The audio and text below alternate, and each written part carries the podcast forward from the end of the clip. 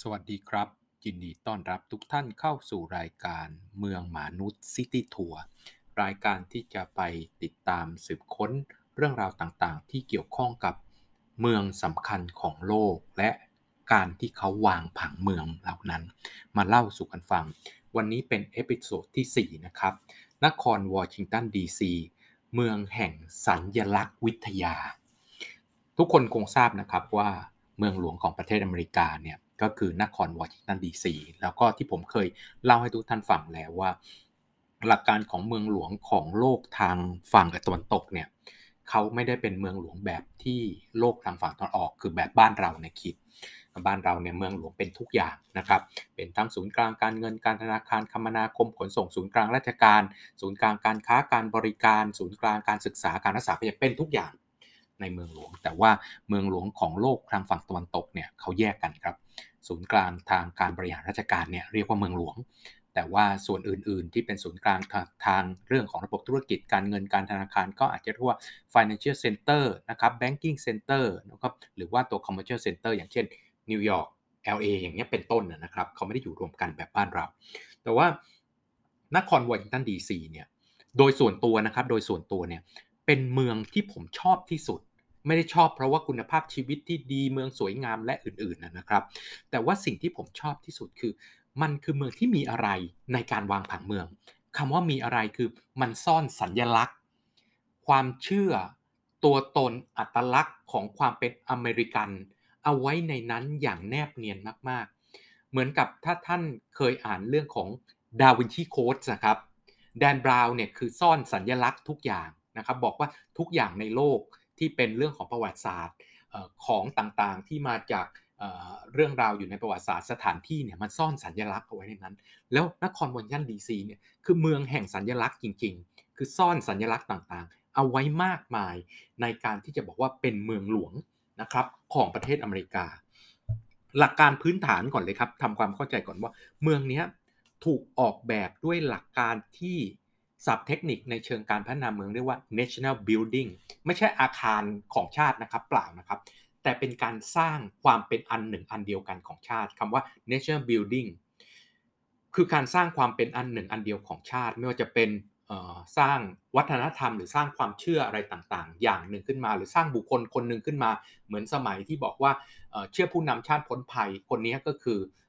ตัวแทนหรือเป็นคนที่สำคัญที่สุดของประเทศเป็นทุกอย่างของประเทศ National Building ก็มีมาหลายหลายหลายยุคหลายหลายสมัยครับ อย่างเช่นประเทศแคนารูนเนี่ยครับเขาก็ใช้ทีมฟุตบอลทีมชาติของเขาเนี่ยสร้าง National Building ประเทศอเมริกานะครับก็สร้าง National Building อย่างหนึ่งในยุคนั้นนะครับในยุคแรกก็คือการสร้างเมืองหลวงเพื่อจะเป็นศูนย์รวมจิตใจและความเป็นอันหนึ่งอันเดียวกันของคนในประเทศตามหลักการ National Building นะครับถามว่าเมืองนี้มันอยู่ตรงไหนก่อน เมืองนี้ครับ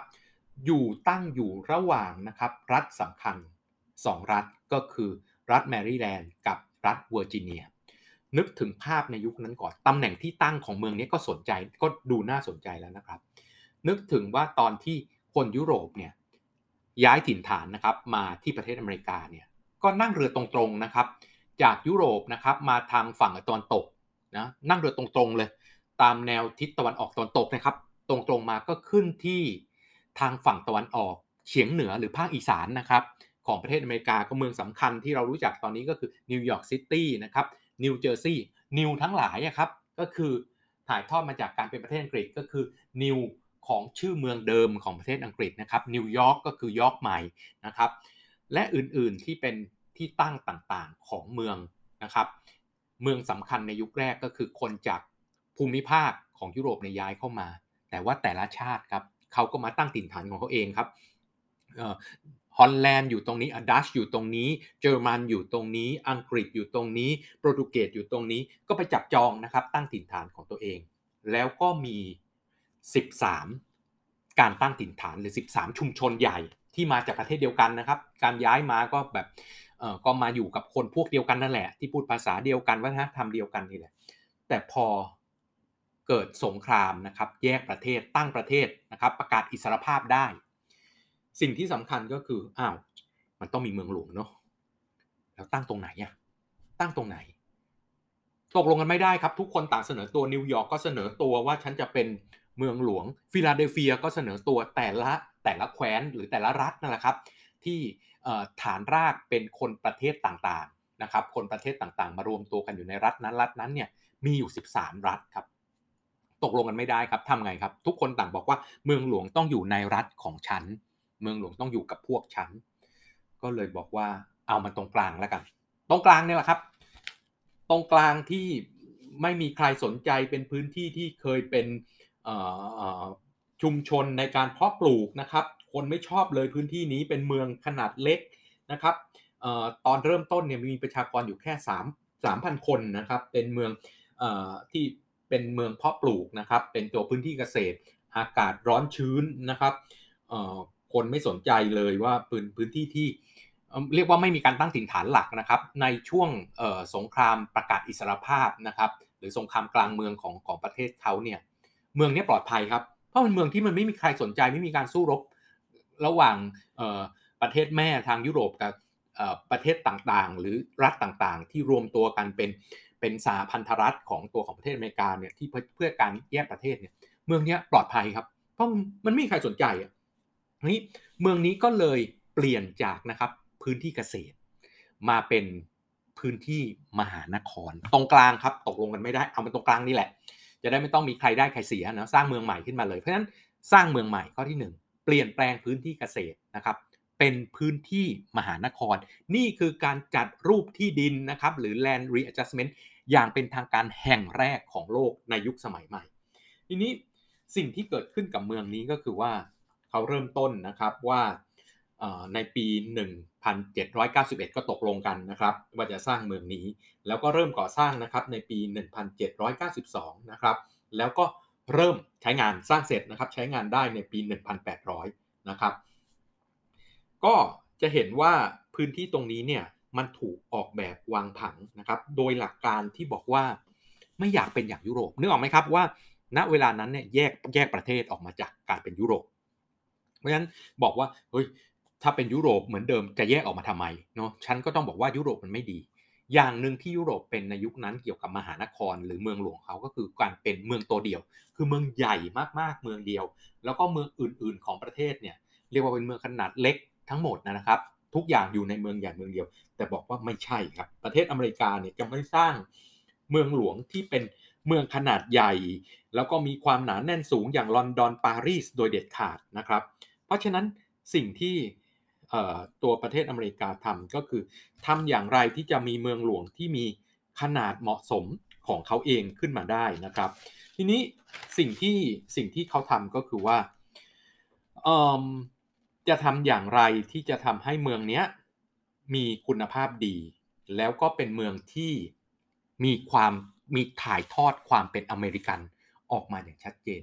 เขาโชคดีนะครับ ผมบอกว่าเขาโชคดี เขาได้คนฝรั่งเศสคนหนึ่งชื่อปีแอร์ชาร์ลองฟองนะครับ มาเป็นคนออกแบบปีแอร์ชาร์ลลองฟองเนี่ยนะครับ เป็นคนที่ตอนตอนแรกเนี่ยเขาเขาเป็นคนฝรั่งเศสนะครับ แล้วก็เรียนมาในฐานะการเป็น artist ก่อนเขาเป็น artist ก่อน เสร็จแล้วเขาก็พัฒนาตัวเองนะครับ กลายเป็นวิศวกร นะครับศึกษาเพิ่มเติมในกองทัพอเมริกัน เพราะว่าเขาอาสานะครับเข้ามาร่วมกับประเทศอเมริกันในการที่ทำสงครามประกาศอิสรภาพเนี่ยแล้วก็เขาได้ไปรู้จักกับโทมัสเจฟเฟอร์สันนะครับแล้วก็คุณแล้วก็คุณวอชิงตันนะครับเพราะฉะนั้นพอจะสร้างประเทศใหม่ 2 คนนี้เป็นคนที่มีอำนาจมาก เขาก็บอกว่าเอาเอาปีแอร์ชาร์ลลองฟองเนี่ยมาเป็นคนออกแบบเมืองนี้วางผังเมืองนี้ เขาตั้งใจที่จะให้เมืองนี้มีประชากรแค่ 80,000 คนนะครับ แค่ 80,000 คนเท่านั้น แล้วก็บอกว่า เขาจะพยายามที่จะไม่ทำเมืองนี้ให้เป็นเมืองใหญ่เกินไป แต่ว่า 80,000เนี่ยถือว่าใหญ่มาก เพราะว่าโทมัสเจฟเฟอร์สันเนี่ยบอกว่าคิดว่าเมืองหลวงของประเทศเขาเนี่ยควรจะมีประชากรแค่ 10,000 คนเท่านั้นนะครับ แล้วหลักการของเขาเนี่ยได้เอาอาร์ตนะครับงานศิลปะ แล้วก็ความเป็นตัวตนนะครับ คนทำงานศิลปะจะต้องสะท้อนความเป็นตัวตนของอ็อบเจกต์หรืองานหรือภาพที่เขาวาดออกมาได้อย่างชัดเจนแล้วเขาเอาตรงนั้นเนี่ยเอาตัวตนของประเทศอเมริกานะครับ มาใส่ที่เมืองนี้ไว้อย่างแนบเนียน แล้วก็ได้แสดงออกถึงความเป็นอเมริกันมาอย่างชัดเจน เพราะฉะนั้นสิ่งที่จะต้องทำก็คือเขาสร้างเขาเอาประวัติศาสตร์นะครับ และอื่นๆที่เกี่ยวข้องกับเมือง และก็วิถีชีวิตของคนอเมริกันเนี่ยมาใส่ แต่ว่าต้องเข้าใจ background ก่อนครับเขาเป็นคนฝรั่งเศส แล้วตอนก่อนที่เขาจะมาที่นี่เนี่ยก่อนที่จะย้ายมาอยู่ที่ประเทศอเมริกาเนี่ยเขาเคยไปเยี่ยมแวร์ซายเพราะฉะนั้นกลิ่นอายนะครับของการออกแบบแวร์ซาย Renaissance formalism นะครับถนนแกนใหญ่นะครับเป็นแกนออกไปจากอาคารสำคัญขับเน้นอาคารสำคัญนะครับแล้วก็สร้างทุกอย่างที่เป็นซิมเมตรีเนี่ย พื่อสร้างความโออาโอโถงให้กับเมืองเนี่ยถูกนำมาใช้นะครับเป็นกลิ่นอายที่ติดตัวเขามา เพราะฉะนั้นสิ่งที่วางผังหลักการการวางผังนะครับมีอยู่ 2 หลักการ แล้วก็จะเห็นภาพชัดเจนว่าเมืองนี้ถูกวางด้วยหลักการของการเป็นสัญลักษณ์ของประเทศจริงๆนะครับสัญลักษณ์แรกที่เขาใส่ลงไปก็คือ แกนสำคัญนะครับสองแกนเหนือใต้ ออกตกนะครับเหนือใต้นะครับปลายข้างหนึ่งปลายด้านเหนือคือไวท์เฮาส์หรือทำเนียบประธานาธิบดี บ้านและที่ทำงานนะครับอยู่ที่เดียวกันของประธานาธิบดี ยิงเป็นเส้นตรงลงมานะครับ ตรงปลายก็คืออนุสาวรีย์หรือ memorial ของโทมัสเจฟเฟอร์สันนะครับ แนวแกนตะวันออกตะวันตกนะครับ ปลายข้างตะวันตะวันออกคือ Capitol Hill นะครับ หรือว่า ที่ทำการของสหพันธรัฐ ก็คือหน่วยงานที่บริหารประเทศนั่นแหละครับ อีกข้างหนึ่งนะครับ อีกปลายอีกข้างหนึ่งคือทางฝั่งตะวันตก ก็คืออนุสาวรีย์ของวอชิงตันหรือวอชิงตันเมโมเรียลแกนเนี้ยตัดกันนะครับเป็นรูปกะเป็นรูปกากบาท เพราะฉะนั้นสิ่งที่ทำก็คือว่าเขาได้เอานะครับกลิ่นอายของแกนสำคัญหรือสัญญลักษณ์ที่สำคัญ 2 ตัวนะครับของประเทศอเมริกาบ้านเรานะครับ3อันตุลาการนิติบัญญัติและเรื่องของการบริหารนะครับสามขั้วอำนาจใหญ่ แต่ว่าของประเทศอเมริกาเนี่ยสองขั้วอำนาจ ก็คือประธานาธิบดีกับเรื่องของผู้แทนราษฎรในการบริหารประเทศแบบสหพันธรัฐนะครับสองตัวนี้คือองค์ประกอบหลักของเขา แล้วเพื่อเป็นความจำนะครับว่าใครเป็นผู้ทำให้เรามีเรื่องของประเทศนี้ได้ก็คือเจฟเฟอร์สัน กับวอชิงตันอยู่ปลายของอีกข้างหนึ่งแต่สิ่งที่เขาทำเนี่ยคือการเอากลิ่นอายของความเป็นทั้งนะครับคำว่าเรเนซองส์เนี่ยที่เป็นติดตัวปีแอร์ชาร์ล ลองฟองต์มาจากการที่อยู่ที่ฝรั่งเศสเนี่ยสิ่งที่เขาทำก็คือคำว่าเรเนซองส์คือการ rebirth ถามว่า rebirth of อะไร rebirth ของอะไร เกิดใหม่ของอะไร เกิดใหม่ของกรีกและโรมัน เพราะฉะนั้นความเป็นกรีกและโรมัน ติดตัวออกมาใส่เมืองนี้ ด้วยการที่เดิมนะครับกรีกและโรมันเนี่ยอาคารที่สูงที่สุดใหญ่ที่สุดก็คือ ศาสนสถานเพื่อดูเพื่อเพื่อการบูชาเทพเจ้า แต่ว่าอาคารที่สำคัญที่สุดนะครับใหญ่ที่สุดสูงที่สุดของเมืองนี้ก็คือประชาธิปไตยก็คือหน่วยงานในการบริหารประเทศผ่านสภา เพราะฉะนั้นอาคารที่ใหญ่ที่สุดของเขาก็คือ Capitol Hill นะครับก็คือ Capitol Building ที่อยู่บน Capitol Hill เป็นอาคารรูปโดมนะครับที่สูงที่สุดของเมืองนั้น แล้วมีมาตรฐานนะครับหรือข้อกำหนดว่าห้ามสร้างสูงกว่าฐานของโดมอาคารในเมืองนั้น สูงกว่าฐานของโดมไม่ได้ และเป็นอาคารที่สูงที่สุดในเมือง แล้วไม่ใช่แค่สูงที่สุด เฉพาะตัวอาคารครับยังตั้งอยู่บนเนินที่สูงที่สุดของเมืองด้วย เพราะฉะนั้นซิมโบลิกของการเป็นประชาธิปไตยที่ประชาชนทุกคนเลือกคุณเข้ามาในการบริหารสหพันธรัฐ คือองค์ประกอบสำคัญอีกแกนหนึ่งนะครับ อาคารสำคัญที่สุดก็คือไวท์เฮาส์นะครับประธานาธิบดีนะผู้บริหารสูงสุดของประเทศ ได้สะท้อนสัญลักษณ์ตัวนี้ออกมานะครับ ต่อมานะครับอีกส่วนหนึ่งนะอีกขั้วหนึ่งในการวางผังของเขาก็คือ การที่เอาแกนแนวทะแยงมุมนะครับในลักษณะของบูรวาดนะครับมาครอบอยู่บนกริดนะครับ ตาระบบตาตารางตามแนวเหนือใต้ตะวันออกตอนตก นึกออกไหมครับ มีแกนในแนวทะแยงนะครับ แล้วก็แกนหลักต่างๆ เป็นแกนใหญ่ แล้วก็มีถนนแบบกริดเนี่ยอยู่ใต้นั้นนะครับ ถนนที่แคบกว่าแกนแบบถนนบูรวาดหรือถนนแบบถนนด้ามเนิน ถนนช่องเอเลเซ่เนี่ยจะเป็นแกนหลักนะครับ เป็นรูปเหนือใต้ออกตก แล้วก็ทะแยงมุมนะครับ ทะแยงมุมสองข้าง เพราะฉะนั้นแกนเหล่านี้เนี่ย ก็จะเป็นถนนหลักของเมืองนะครับ โดยที่องค์ประกอบหรือสาระสำคัญนะครับของเมืองเนี้ยมีอยู่ 3 จุดนะครับที่เป็นองค์ประกอบสำคัญที่เป็นเรียกว่าพระเอกของเมืองเมืองนี้นะครับ ตัวแรกนะครับก็คือการที่มีถนนนะครับ ตามแกนนะครับถนนที่เป็นบูรวาดเนี่ยตัดกัน 12 สาย ถนนเนี่ยจะเป็นชื่อของรัฐที่ร่วมก่อตั้งนะครับ ใช้ชื่อของรัฐนะครับ บริเวณที่ตัดกันเนี้ยเป็นองค์ประกอบสำคัญของเมืองในจุดที่ 1 จุดที่2นะครับจุดที่ 2 ในจุดสำคัญของเมืองเมืองนี้ก็คือที่ผมบอกแล้วนะครับไวท์เฮาส์นะครับกับ Capitol Hill นะครับก็คือองค์ประกอบสำคัญอีก 2 ส่วนของเมืองนี้ เพราะฉะนั้นสิ่งที่จะเกิดขึ้นก็คือแกนเหล่านี้คือองค์ประกอบสำคัญทั้งหมดอยู่บนแกนนี้ กับประชาชนนะครับ อยู่ในกริด หลักการของกริดครับคืออะไร ทุกพื้นที่คือประชาธิปไตย ทุกพื้นที่สามารถเข้าถึงได้อย่างสะดวกเหมาะสม และอย่างเท่าเทียมกันทุกพื้นที่นึกถึงนะครับ รูปแบบของตาตาราง ทุกพื้นที่มีโอกาสในการเข้าถึงเท่ากันหมด เพราะฉะนั้นประชาธิปไตยซ่อนอยู่ในนี้ กับองค์ประกอบสำคัญของประชาธิปไตยถูกขับเน้นนะครับ แล้วสิ่งที่เขานำมาก็คือว่า องค์ประกอบสำคัญอีกอันหนึ่งก็คือ เขาตั้งใจที่จะให้ เมืองนี้เป็นเมืองหลวงของโลก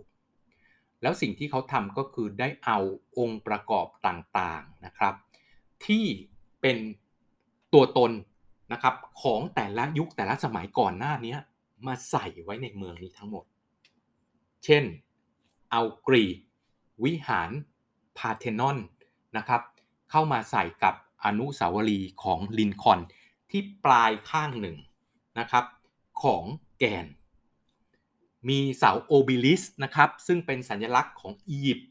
นะครับ เข้ามาอยู่ในแกน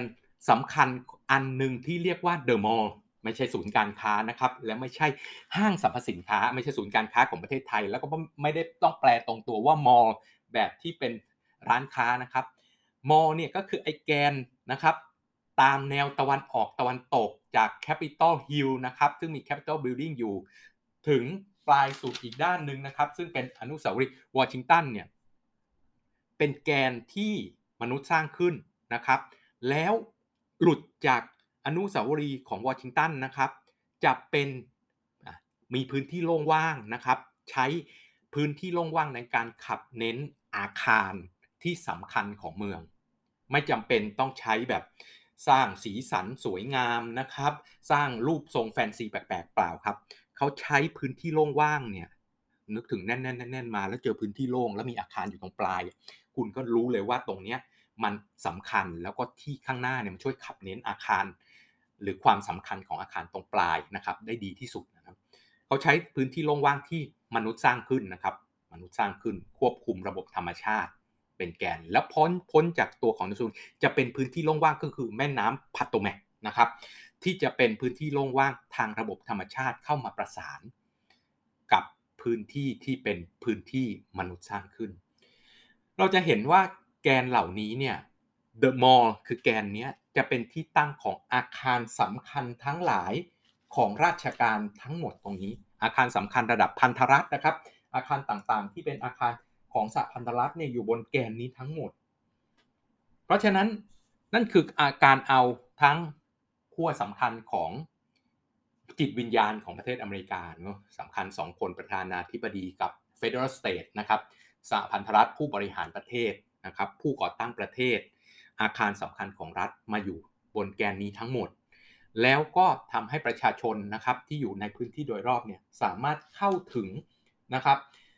แปลงที่ดินของเขาเนี่ยได้อย่างมีประสิทธิภาพและเท่าเทียมกันตามระบอบประชาธิปไตย แล้วก็ยังสะท้อนนะครับ ถ่ายทอดสิ่งสำคัญต่างๆ ของโลกนะครับตั้งแต่กรีกโรมันเรเนซองส์แกนต่างๆ ของเรเนซองส์แกนต่างๆ ของยุคแต่ของแต่ละยุคแต่ละสมัยองค์ประกอบของมหานครหรือองค์ประกอบของเมืองสำคัญของโลก หรือองค์ประกอบสำคัญของแต่ละยุคแต่ละสมัย ถ่ายทอดออกมาใส่เมืองนี้ เพราะเมืองนี้จะต้องเป็นเมืองหลวงของโลกอันนี้จากเดิมเนี่ยที่เคยตั้งไว้ว่าเป็นเป็น แค่เมืองในการบริหารการปกครองนะครับ ไม่ได้มีความสำคัญอะไรนักกับธุรกิจการเงินการธนาคารที่อยู่นิวยอร์กอยู่ LA และอื่นๆ แต่ว่าในยุคเปิดใช้งานตั้งแต่ 1,800 นะครับ ก็มีแต่หน่วยงานของรัฐอยู่ว่างั้นเถอะ แต่ว่าในช่วง 1,920 1,930 เนี่ย เราก็รู้ว่าเป็นช่วงเวลาที่รัฐนะครับ มีความสำคัญขึ้นมากเนาะผู้นำประเทศบ้าง การบริหารจัดการของรัฐรัฐมาไปกลายเป็นผู้นำทุกอย่าง เพราะฉะนั้นเมืองนี้ก็เลยมีความสำคัญมากขึ้น เพราะว่าบทบาทหน้าที่ของรัฐในฐานะผู้นำในการพัฒนาประเทศนะครับสำคัญขึ้นเป็นอย่างมาก แล้วก็หลังจากสงครามโลกครั้งที่2นะครับประเทศอเมริกาเป็นผู้ชนะสงคราม แล้วก็ประเทศอเมริกาก็ก้าวหน้าไปอย่างมากนะครับด้วยการที่ทุกคนก็ทราบว่าสงครามโลกครั้งที่2เนี่ยเขาเรียกชื่อเล่นว่าสงครามของนักวิทยาศาสตร์นะครับนักวิทยาศาสตร์ จากยุโรปที่ถูกย้ายถิ่นฐานนะครับมาอยู่ที่ประเทศอเมริกาก็ทำให้ประเทศอเมริกาเนี่ยพัฒนาขึ้นเป็นอย่างมาก แล้วก็กลายเป็นศูนย์กลางสำคัญของโลก แล้วเมืองหลวงของประเทศอเมริกาก็เลยกลายเป็นที่ตั้งของหน่วยงานสำคัญและในระดับโลกอยู่ทั้งหมดไม่ว่าจะเป็นอองค์กรระหว่างประเทศทั้งหลาย เช่น World Bank นะครับก็ตั้งอยู่ตรงนี้สถานทูตสำคัญนะครับของโลกเราก็รู้นะครับทูตเนี่ย ลำลำดับหรือความสำคัญของประเทศเนี่ยสำคัญต่อหน้าตาแล้วก็ความสำคัญของทูตนะครับทูตไม่ได้แต่ละประเทศเนี่ยไม่ได้สมมติทูตไทยส่งไปเป็นเอกอัครราชทูตตามชาติต่างๆเนี่ยเขาก็รู้ว่าคนที่เรียกว่ามีตำแหน่งสูงกว่าคนอื่นแม้ว่าจะเป็นทูตเหมือนกันเนี่ยก็ต้องสูกส่งไปประเทศที่ที่เป็นประเทศมหาอำนาจของโลกนะครับเพราะฉะนั้นสถานทูตสำคัญต่างๆของโลกเนี่ย แล้วก็สถานธุรกิจสำคัญนะครับ แล้วก็รัฐและเอกชนต่างๆเนี่ยก็กลายเป็นต้องมาอยู่ที่นครวอชิงตันดีซีนี้ แล้วก็กลายเป็นมหานครของโลก หรือเมืองหลวงของโลกแบบที่ปีแอร์ชาลองฟองวางแผนเอาไว้จริง ๆนะครับ แล้วก็ขนาดประชากรเนี่ยใน 50 ปีนะครับ เพิ่มขึ้นนะครับ โดยที่จากเมืองอันดับ 12 นะครับ ของประเทศอเมริกาเมื่อประมาณโทษทีไม่ใช่ 50 70 ปีที่แล้วนะครับ แล้วก็ขยับขึ้นมาเป็นเมืองอันดับ 5 แล้วก็ตอนนี้กลายเป็นเมืองอันดับ4นะครับที่มีประชากรมากที่สุดในประเทศอเมริกา รองจากนิวยอร์ก LA แล้วก็ชิคาโกนะครับนั้นสิ่งที่จะพัฒนาตัวนี้ก็คือว่า DC นะครับ ที่เราเรียกกันสั้นๆ นครวอชิงตันดีซีคือเมืองแห่งสัญญลักษณ์จริง ๆ แล้วก็สัญญลักษณ์นี้ได้สะท้อนตัวตน แต่ว่าก็มีข้อข้อที่คนนินทาครับ ไอแกนต่างๆนะครับที่เป็นแกนหลักเนาะตามแนวตะวันออกตะวันตกแล้วก็เฉียงนะครับ เป็นเส้นของทะแยงมุมเนี่ยแล้วก็เป็นถนนขนาดกว้างๆเลยระดับปูรวานแล้วก็ครอบลงบนถนนเล็กๆนะครับ ถนนถนนภายในชุมชนอะ ถนนถนนของของเมืองอะครับ ที่เป็นตามแนวเหนือใต้ตะวันออกตะวันตกเท่านั้นเนี่ยขับรถละงงครับ หลงทางระเบิดเถิดเทิงเลยครับ แล้วก็วิธีคิดของเขาก็พยายามแก้ปัญหาครับ เพราะว่าถูกคิดไว้ตั้งแต่แรกแล้ว ไอ้ถนนแบบที่เป็นแบบถนนที่เป็นบูรวาดนะครับ แกนเนี่ยถูกตั้งชื่อเป็นชื่อครับ โดยเฉพาะชื่อของรัฐต่างๆ แต่ว่าถนนที่เป็นตาที่เป็นตาตารางเหนือใต้ออกตกเนี่ย เขาใช้ตัวอักษรกับเลข ไม่เหมือนกันครับ การเรียกชื่อจะไม่เหมือนกัน เพื่อทำให้คนเข้าใจมากขึ้นว่าตัวเองอยู่ตรงไหนโดยเอา 2 ตัวนี้มาเป็นตัวชี้วัด แต่ก็ยังหลงทางอยู่ดีครับ เพราะว่ารูปทรงของมันทำให้เรางงมากว่า เอ๊ะฉันอยู่ตรงไหนของแกนนี้ไอ้ถนนตรงนี้มันอยู่ตรงไหน เพราะว่าตาตารางของถนนถนนรองนะครับ มันค่อนข้างถี่มาก แต่ก็นี่คือ เมืองที่ผมย้ำอีกทีว่าเมืองที่ผมประทับใจในการวางผังที่สุด มันใส่สัญญลักษณ์ มันใส่ตัวตน ใส่วิถีนะครับ ความเป็นอเมริกันเอาไว้ได้อย่างแนบเนียน แล้วก็สะท้อนออกมาโดยที่เราไปยืนดูแล้วมันซึมซาบเข้าไปในตัวเราเอง แล้วก็เป็นฉากสำคัญนะครับ เช่นเดอะมอลล์เป็นฉากสำคัญ ทุกคนก็คงเคยดู